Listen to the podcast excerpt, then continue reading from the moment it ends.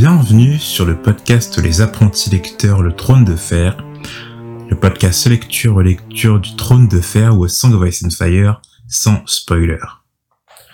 Aujourd'hui, on se retrouve pour le chapitre 67, soit le sixième chapitre de Sansa, toujours accompagné de mon, collabora- mon collaborateur préféré. C'est moi. Vous l'avez entendu Alors, t'aimes bien notre euh, nouveau, nouvelle vignette? Ah oui, c'est vrai. Bon, il y a un décalage, encore une fois. Hein. Vous êtes habitués maintenant. Oui, il y a un gros décalage. Euh, parce qu'à l'heure où, où on enregistre l'épisode, je crois que c'est euh, le chapitre 39 qui vient de sortir, donc le, le fameux chapitre sur la tour de la joie. Exceptionnel ce chapitre. Mais euh, du coup, on a fait euh, un post Facebook par rapport à ça où on expliquait qu'enfin on avait une nouvelle vignette qui est vraiment belle, je trouve. Qui est vraiment exceptionnelle. Tout ça, ça va mettre au crédit de Guillaume, que vous entendez depuis le début. Donc franchement, félicitez-eux. Applaudissez-eux. C'est pas- Applaudissez. non, mais c'est- pas moi qui l'ai dessiné. Hein. Et euh, mais non, super belle. La vignette, franchement, j'en suis, euh, j'en suis très content. Donc, euh, j'ai remarqué, lui, c'est un, c'est un Stark. Moi, je, suis- je suis plutôt du côté des Baratheons. J'aime les belles filles du Sud. T'es- t'es- ça te représente bien, c'est c'est la débauche. Exactement. Nous, on est, on est fiers de Robert. Il nous représente bien. Bibi. Exactement. à, jamais, à jamais dans nos cœurs. Jamais Le, vu ma- Robert. le, le plus grand mal alpha que Westeros n'ait jamais connu. Et du coup, oui, en en plus, ça fait, euh, ça fait quelques temps que nous, on n'a pas enregistré. Donc, euh, va falloir que, tu vois, on se remette, euh, on remette les, les, les- comment dire, Les pendules à l'heure. Exactement. Trêve de discussion préliminaire, hein. commencer à entrer dans le vif du sujet. On va entrer dans le gras. Donc, euh, le chapitre débute sur une vision de Sansa. T'as- perdu les bonnes habitudes. Hein. Ah oui, le résumé. Et tu vois ce que je veux dire? Ouais. Voilà, j'ai plus, les- j'ai plus les automatismes. Donc, le résumé du chapitre, Guillaume, s'il te plaît. Ok, on va faire simple. Alors, dans ce chapitre, on va retrouver Sansa qui est en plein deuil, enfermée dans sa chambre qui est située dans la citadelle de Maegor. Et elle va être interrompue par Geoffrey qui l'ordonne de se présenter à ses côtés lors d'une audience dans la salle du trône.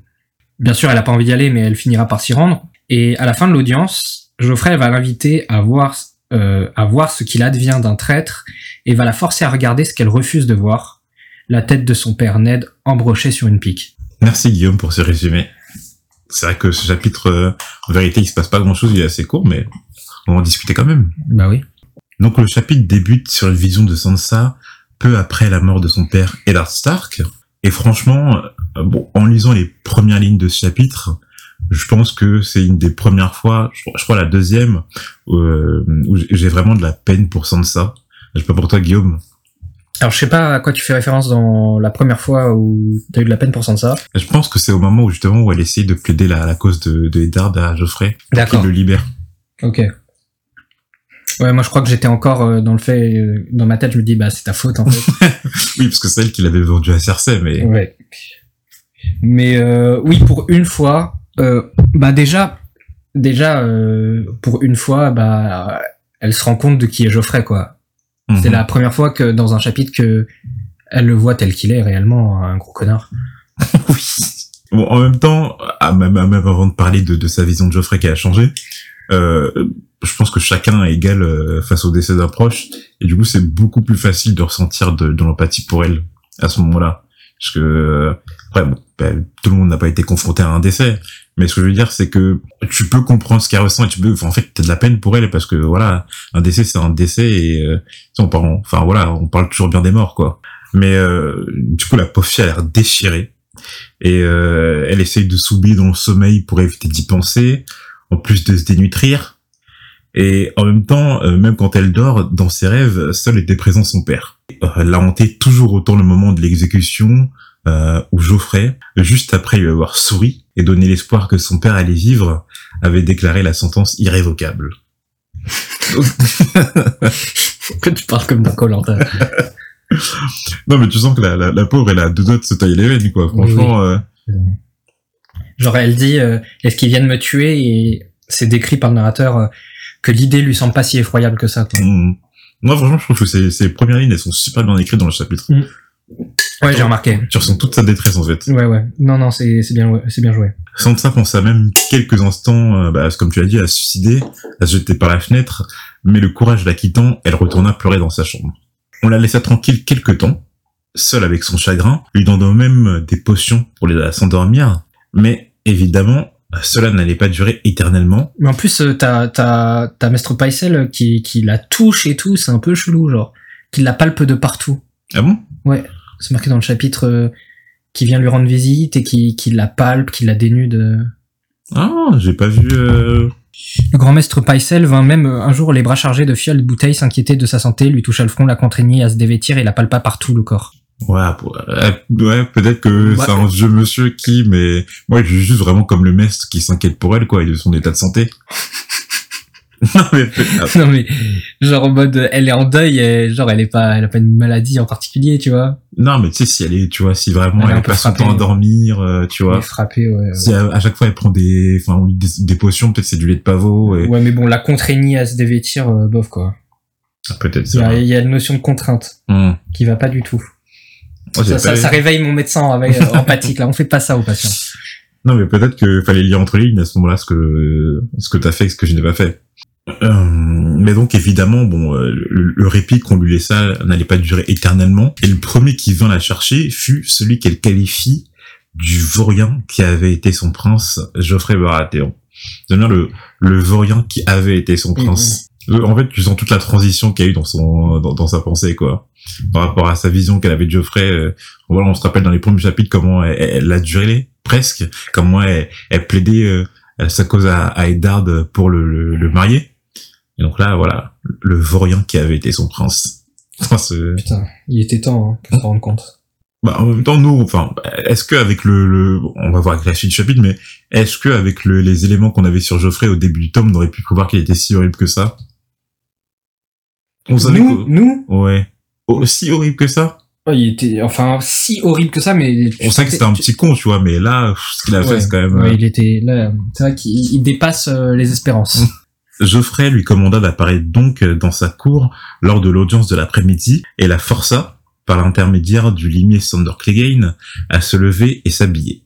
On comprend que malgré euh, le fait que Geoffrey ait fait décapiter Eddard Stark, Sansa lui est toujours promise ordre de Cersei. Donc on comprend maintenant que euh, Sansa en fait euh, c'est devenu une sorte de pion politique parce que euh, Arya a disparu, euh, Sansa est à présent, euh, en tout cas pour les, les, les Lannister, la seule la seule fille star qu'ils ont à disposition. Et donc c'est normal que Cersei, voilà, garde toujours cette promesse de mariage avec Geoffrey, puisque comme Ned est à présent mort, déjà Sansa devient un otage.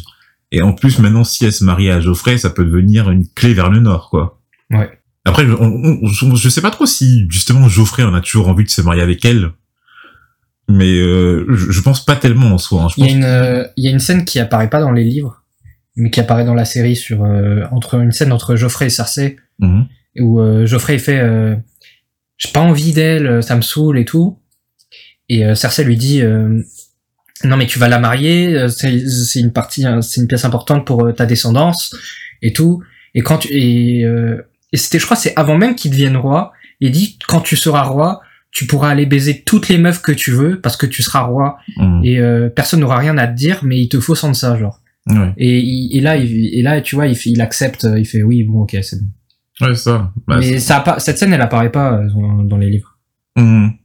Bah, c'est, pour expliquer plus explicitement que Sansa est une clé politique, quoi. Mm. À présent. Ouais. Mais je crois que euh, il a pas, env- il a pas particulièrement envie de la marier. C'est juste que, Je crois qu'il s'en bat les couilles, les ouais, clairement. Et lorsque Sansa réplique qu'elle ne veut à présent plus l'épouser, on comprend la raison. C'est difficile de d'épouser le mec qui a dû, qui a donné l'ordre de tuer ton père. Euh, Geoffrey lui explique qu'il a été en vérité miséricordieux. Fût-ce Eddard un homme du commun, Geoffrey l'aurait fait écorcher ou écorteler. Là, il lui a accordé une mort propre, nette, et euh, bon, il a juste tranché la tête, voilà, c'était rapide, c'était fait. propre, propre.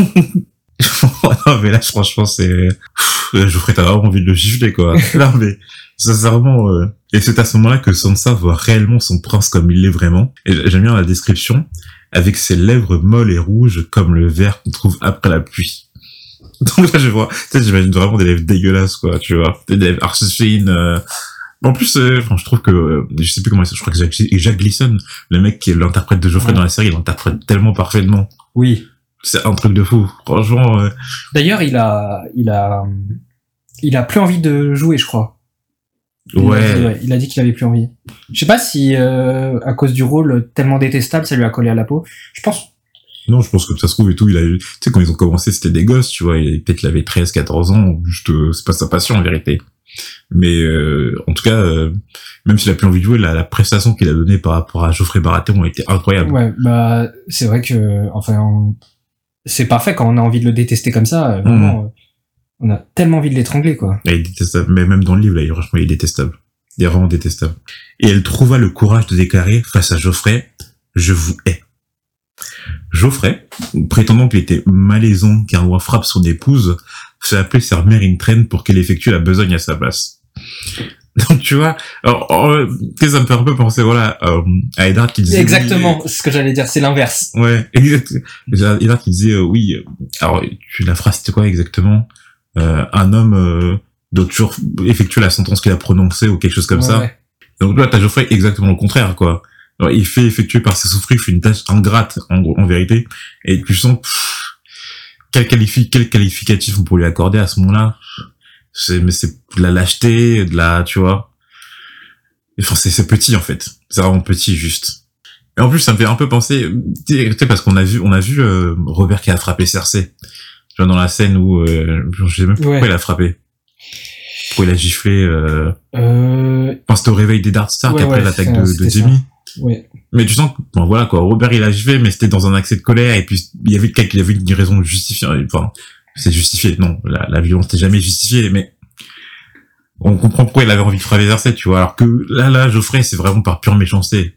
Vraiment pour l'humilier, en fait, Sansa. Sandor Clegane fut le seul à rester auprès de Sansa après l'affaire, bien qu'il ne soit pas chevalier comme il l'aime à dire. Il conseille à Sansa de donner au prince ce qu'il veut, c'est-à-dire qu'elle soit une dame, gentille et douce, comme elle devrait l'être. Il veut que tu l'aimes et que tu le craignes, finit-il par dire. Donc on sent que Sandor, dans, dans ce chapitre, voilà, on, savait déjà qu'il avait une part de, hum, comment dire, de sensibilité euh, lorsqu'il a raconté son histoire avec euh, Grigor euh, à Sansa. Euh, voilà, donc l'histoire de la montagne, je me rappelle juste après le tournoi de la main, je crois. Donc on, on savait qu'il avait déjà une certaine sensibilité, mais voilà, là il est en train de le prouver à Sansa. Je pense pas qu'il tient à elle forcément. Il a, une, il a une certaine tendresse envers Sansa, Sansa, une certaine affection quand même.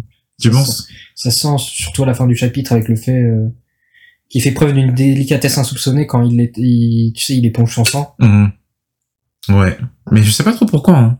Est-ce que c'est dans sa nature ou est-ce que c'est parce qu'il il ressent quelque chose envers Sansa Est-ce que tu vois? Je pense que c'est- pas du tout amoureux, c'est juste, euh, je sais pas, il, il s'est pris un peu d'affection euh, pour ce- Mm. cet être sensible. Je pense que à la cour, il est tellement habitué de voir des gens, des vrais fils de pute, Mhm. que voir quelqu'un qui est un peu innocente et naïve, ça le, ça le donne envie de, ça lui donne un peu envie de l'épargner de, de ce monde de, de, de connards. euh. Mhm. Ouais, je vois ce que tu veux dire. Lorsque Meryn Trent va la chercher pour qu'elle puisse assister à l'audience, elle comprend dans le regard du garde royal ainsi que dans ses paroles qu'elle ne lui inspire rien.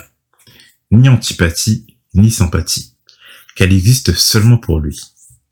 Et on comprend maintenant la place qu'occupe à présent Sansa dans la cour, c'est seulement un pion. Et euh, euh, je trouve que ce passage est assez assez difficile en fait, parce que quand tu t'inspires rien à quelqu'un, tu vois? Oui, Euh, je pense que le, genre quand on dit l'indifférence, c'est le pire des mépris. Hmm. Ouais, comme- c'est genre ouais, la- enfin l'indifférence c'est vraiment le pire qui puisse euh, t'arriver, genre c'est ce qui te plonge dans la solitude, c'est ce qui Mm. te parce ce qui te rend insignifiant en fait. Mhm. Parce que, il y a, parce que quand t'as aucune émotion derrière, c'est difficile en fait de t'alimenter toi-même, quoi. Enfin, de, de s'alimenter dans le sens où euh, de, de te vivifier en fait. Quand tu sais qu'une personne te, te regarde, mais en fait regarde du vide, c'est-à-dire que en fait tu représentes rien, t'existes pas, t'existes pas réellement. Donc en fait c'est comme nier l'existence de Sansa quelque part. Mais elle doit se sentir tellement seule parce qu'en fait elle a plus personne. Vu qu'on sait que euh, Jane Poole, euh, je crois que c'est Littlefinger, enfin ça, Jane Poole était la meilleure amie de Sansa, et on sait que Littlefinger occupé d'elle, on ne sait comment. Euh, On sait comment. Il va la prostituer. Non, et alors, je, je sais plus exactement ce que dit Cersei. Je crois que Cersei dit oui, euh, Jane Poole. euh, Prostitue là mais loin genre. Mais je crois pas qu'elle dit prostituée. Elle dit oui, mais- occupe-toi d'elle. Oui, et- mais c'est sous-entendu, mais là dans un de tes bordels, mais Ouais. loin de loin de mes. loin, loin de la cour. Je crois qu'elle a plus, elle a plus aucune de ces dames. on voit à la fin du chapitre qu'il y a, il y a sa septa qui a été euh, qui a été décapitée. En fait, elle est, elle est vraiment seule, quoi. Il y a plus aucune personne à la maison Star qui est présente et aucune personne du Nord, en fait. Donc c'est, c'est, pour une personne de 13 ans, être toute seule comme ça au milieu d'étrangers, euh, c'est compliqué, hein. Complexe. Pendant l'audience, Sansa se rend compte, tout comme le lecteur, d'à quel point Geoffrey est sadique et insensible. On sent qu'il aime voir souffrir les autres, qu'il aime être supérieur à eux, et les exemples cités dans le chapitre sont assez édifiants. Alors voilà, on va pas les citer, mais euh, enfin les, les, enfin ce qu'il fait en fait Geoffrey, c'est euh, c'est juste horrible. Ah, Vraiment, c'est horrible. Ce Oui. dit, Non, c'est c'est enfin, c'est cruel en fait ce qu'il fait. mais euh, je pense qu'on l'avait pas enfin on est vraiment passé de sûrement au, au- enfin au début de du livre de euh, petit con euh, détestable à sérieux enfin sérieux psychopathe en fait Euh, Ouais. Ah, c'est un comportement de tyran ce qu'il a. Enfin, les jugements qu'il rend pendant l'audience. Quoi, t'as raison. Il y, a, il y a un certain côté psychopathe ou sociopathe. certain côté euh, Mm. gros côté hein Hum. Bon, là, on sent que l'inceste, voilà, la consanguinité, ça peut avoir quelques côtés négatifs, peut-être. Hein.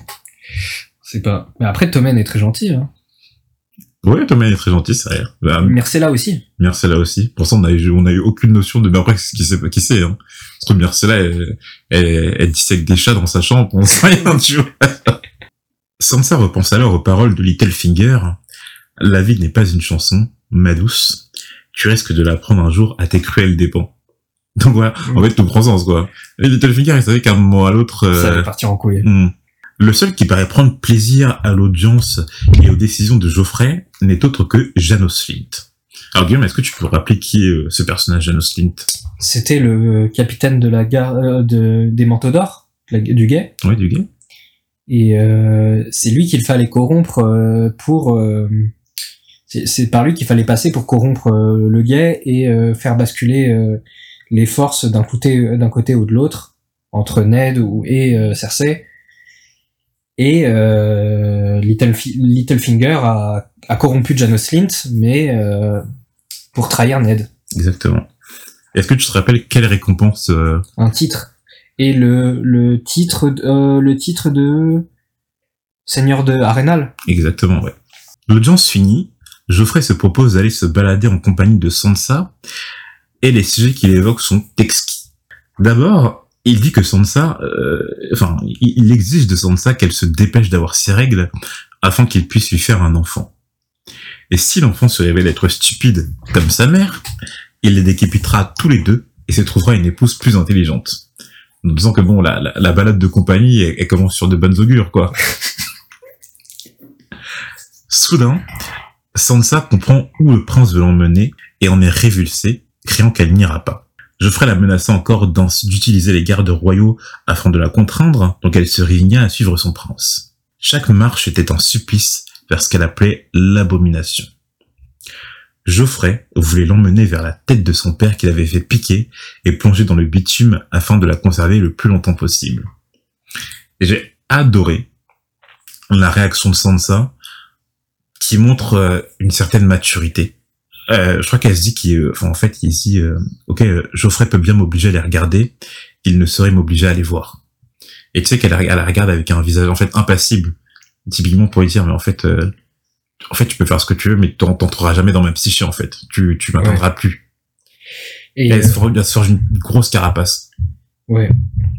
Et le fait de, ouais, c'est ça à mon avis. Genre, elle, elle- bah, c'est ce qu'elle fait. Elle regarde sans voir et elle regarde à travers en fait, euh, Mm. comme si c'était transparent. euh. Mm. Ça, je me rappelle particulièrement de cette scène dans la série.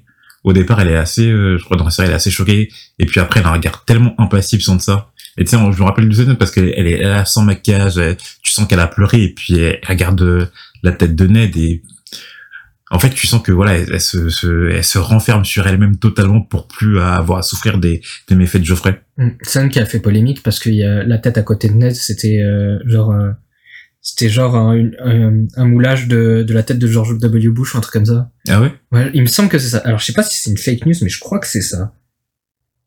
À vérifier. Vérifier. Il y avait aussi la tête de plusieurs hommes euh, de son père, que Geoffrey qualifiait de traître, mais aussi la tête de sa septa, comme on l'a évoqué précédemment. Sansa apprend alors par l'intermédiaire de Geoffrey que son frère Rob a défait Jaime et l'a ainsi capturé. Geoffrey prétend alors monter une armée après son anniversaire afin de le tuer en personne et de lui offrir sa tête. Et Sansa riposte, alors sous le coup de la colère, et si c'était la vôtre que m'offrait mon frère?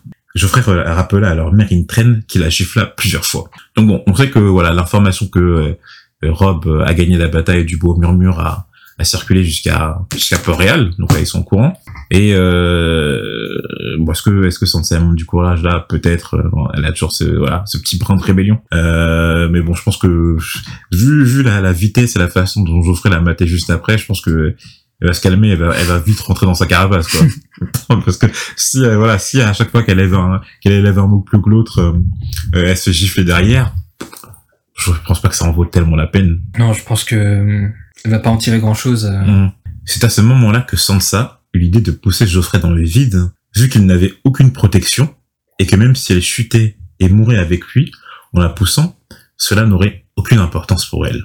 Visiblement, euh, Sandor comprend l'idée de Sansa vient se placer entre elle et Geoffrey afin de lui offrir un mouchoir pour qu'elle puisse se tamponner sa lèvre blessée. C'est ainsi que se finit ce chapitre. Donc, euh, toi, comment t'expliquerais la réaction de Sandor à la fin de ce chapitre? Parce que je pense pas que Sandor tienne tellement à Geoffrey. Bon, même si, ok, à présent, il fait partie de sa garde royale, mais... Euh. J'ai vraiment du mal à... à comprendre un peu cette relation entre Geoffrey et son limier, là. Parce que je pense pas que Sandor il ait de l'affection pour euh, pour Geoffrey, mmh.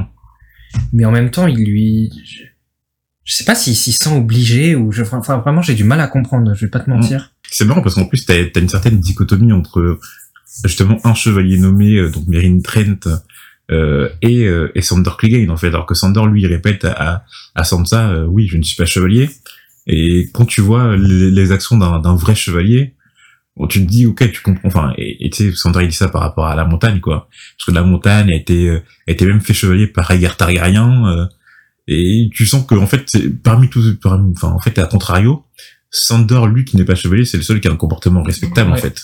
Même moi non plus, j'ai, tu vois là, là après peut-être on, peut-être on va apprendre plus tard hein, ce qui relie Sandor euh, à, à, Geoffrey ou au Lannister plus généralement.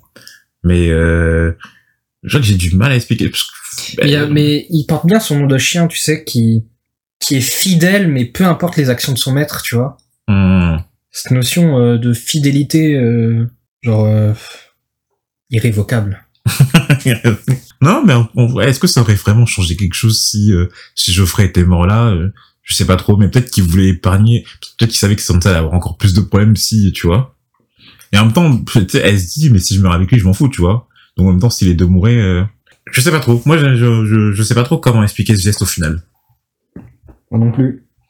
Mais voilà, c'est sur ça que, que finit ce chapitre. Donc on, on voit euh, la, réaction de Sansa post euh, post décès de Ned, et on sent que la, vie au Donjon Rouge va être difficile pour elle. si ça continue à ce train-là, franchement, elle fait de la peine quoi. Ouais. Elle fait vraiment de la peine. C'est mal parti. Mais mais ça me plaît parce qu'en fait, dans ce tome, franchement, tu vois vraiment Sansa évoluer. Ouais. Non, sincèrement, je me rappelle du premier chapitre de Sansa, la, la manière dont on l'avait critiqué. Ah ouais, on avait, elle et son comportement. On envie de crever euh, dans cet épisode. Mmh. Et euh, la fin. Mmh J'en pouvais plus de cet épisode. Il était. ouais, tout chapitre, ouais. Ah, il était dur. Hein. Et la façon dont Sansa a gagné en maturité tout au long du tome pour finir à, à je sais pas, à ce point-là où, euh, bah, tu sens qu'en fait, voilà, elle, elle, a compris que, elle a compris dans quel monde elle vivait elle a compris qu'elle était pas dans un dans une histoire d'amour de je sais plus les tu sais les histoires qu'elle sort avec euh, Florian et sa jonquille ou euh, Eamon Chevalier Dragon. Ouais. Et que euh, bon euh, là voilà elle, elle, s'installe alors je dis pas dans, dans Game of Thrones mais voilà elle, elle comprend ce qu'est la vie réelle en tout cas. Enfin voilà on a terminé pour cet épisode. On espère que vous l'avez apprécié. Vous pouvez toujours continuer l'aventure avec nous sur les réseaux sociaux. Et puis on vous dit à la prochaine. À la prochaine